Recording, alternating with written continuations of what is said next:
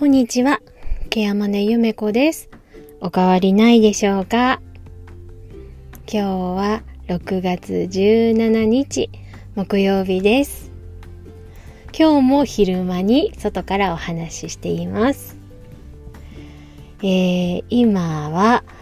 ちょうど午後10お昼からの2時15分ぐらいです。さっき、えーと、新型コロナウイルスワクチンの、えー、接種が終わりました。えーと、今日でようやくうちの全入居者さん利用者さんですねそして、えーと、職員関係がほぼほぼ今日で1回目がなんとか終わったような感じでしょうか。えーと、3人の先生方に来て交代で来ていただいてなんとか全員クリアしたという形ですね。2回目は3週間後ということなんですけれど明日の体調がどうなってるのかなっていうのがちょっとばかし心配です。なんか昨日打ったあのうちのスタッフはねあの腕が上がらないよっていう子もいたりとかあのやっぱ若い子はなんかね頭痛とかねあの熱が上がっちゃって今日はお休みですみたいな子もいるので、まあ、若いほど副反応がよく出るのかしらって言ったりとかなんかあの女性の方が出やすいっていうふうに先生から聞いたりとかしてるので、まあ、ちょっと心配はしてるんですけれども、まあ、今日も元気に頑張っていきたいと思います。で今日はその新型コロナワクチンのねあの接種の時の、えーと先生とのお話です。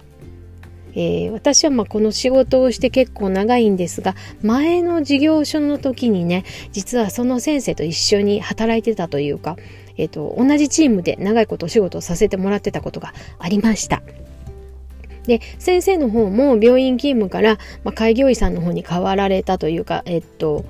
変わられたので変わったというか、じうん、開業されたので病院をお辞めになったりとか、まあ、私の方も、まあえーと、法人が変わったりとかいろいろしたので、えーとちょっと先生ともう10年ぐらい会ってなかったのかな。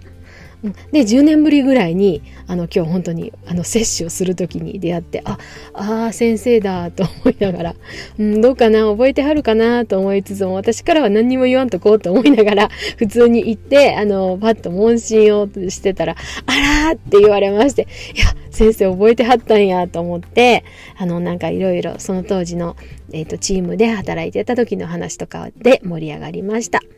で、その先生はですね、今開業医さんをされてるんですけれども、まあ、子育てとかがあってね、ちょっとその、診察時間は短くはなってるようですけれども、本当にあの熱心な先生でした。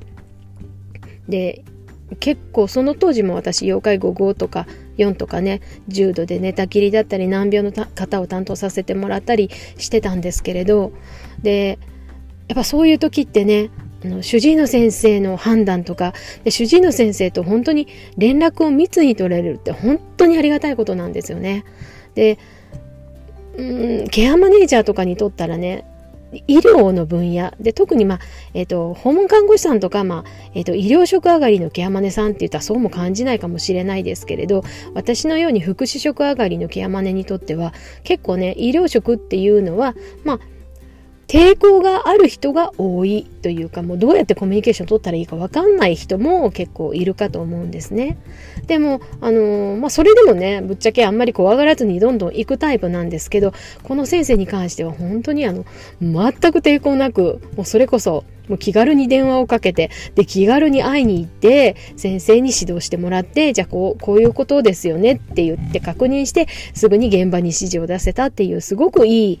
チームとして動けたなっていう思いしかなかったので、とっても再会が嬉しかったです。で、今、先生の方は開業されてますので、あのー、私の方もね、これからどんどん先生にお世話になっていくのかなと思うんですけど、なんか、お名前をね、見かけたのよっって言われて、えー、そうですか？なんかね、見かけて、あれこ、この辺で仕事してるのかしらって思ってたのって言われてて、で、えー、誰ですかねっていう話をしてたら、えっ、ー、と、ちょうど去年の春ぐらいに見取りをさせていただいた方の、あの、訪問の先生だったんですね。なので、あら、そんなところでっていうところとあとまあ私が今担当している方お二人ほどねあのその委員に通っておられましてあの先生の方もよくご存知だったのではい。じゃあ、ま、引き続きよろしくお願いします。っていうことで、いやいや、ね、すでにね、二人の利用者さんがね、担当していただいてるんなら、先に挨拶に言っとけって話なんですけど、なんかね、あの、タイミングが合わなくて、なかなかその先生とか行けなかったんですよ。ああ、先生開業しておられるなーって。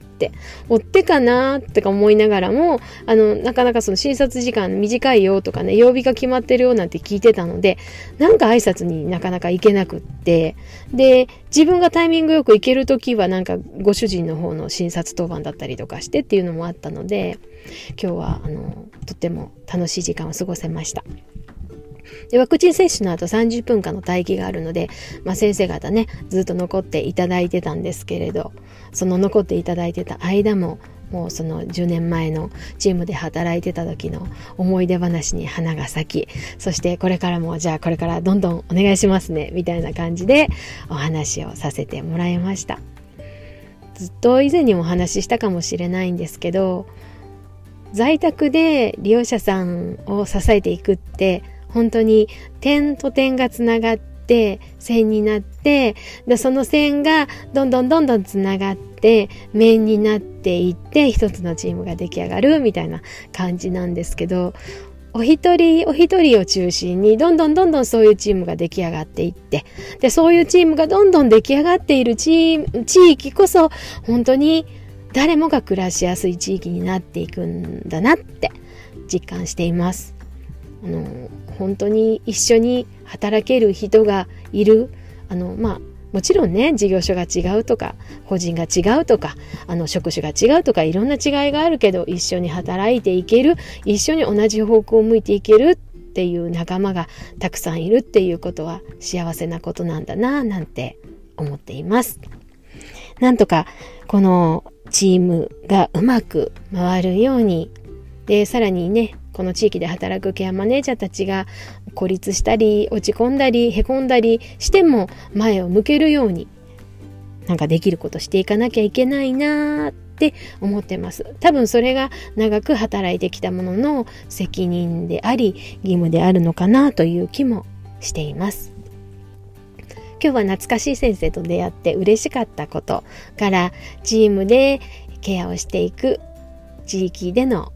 包括ケアについて少し考えてみたのでお話ししてみました。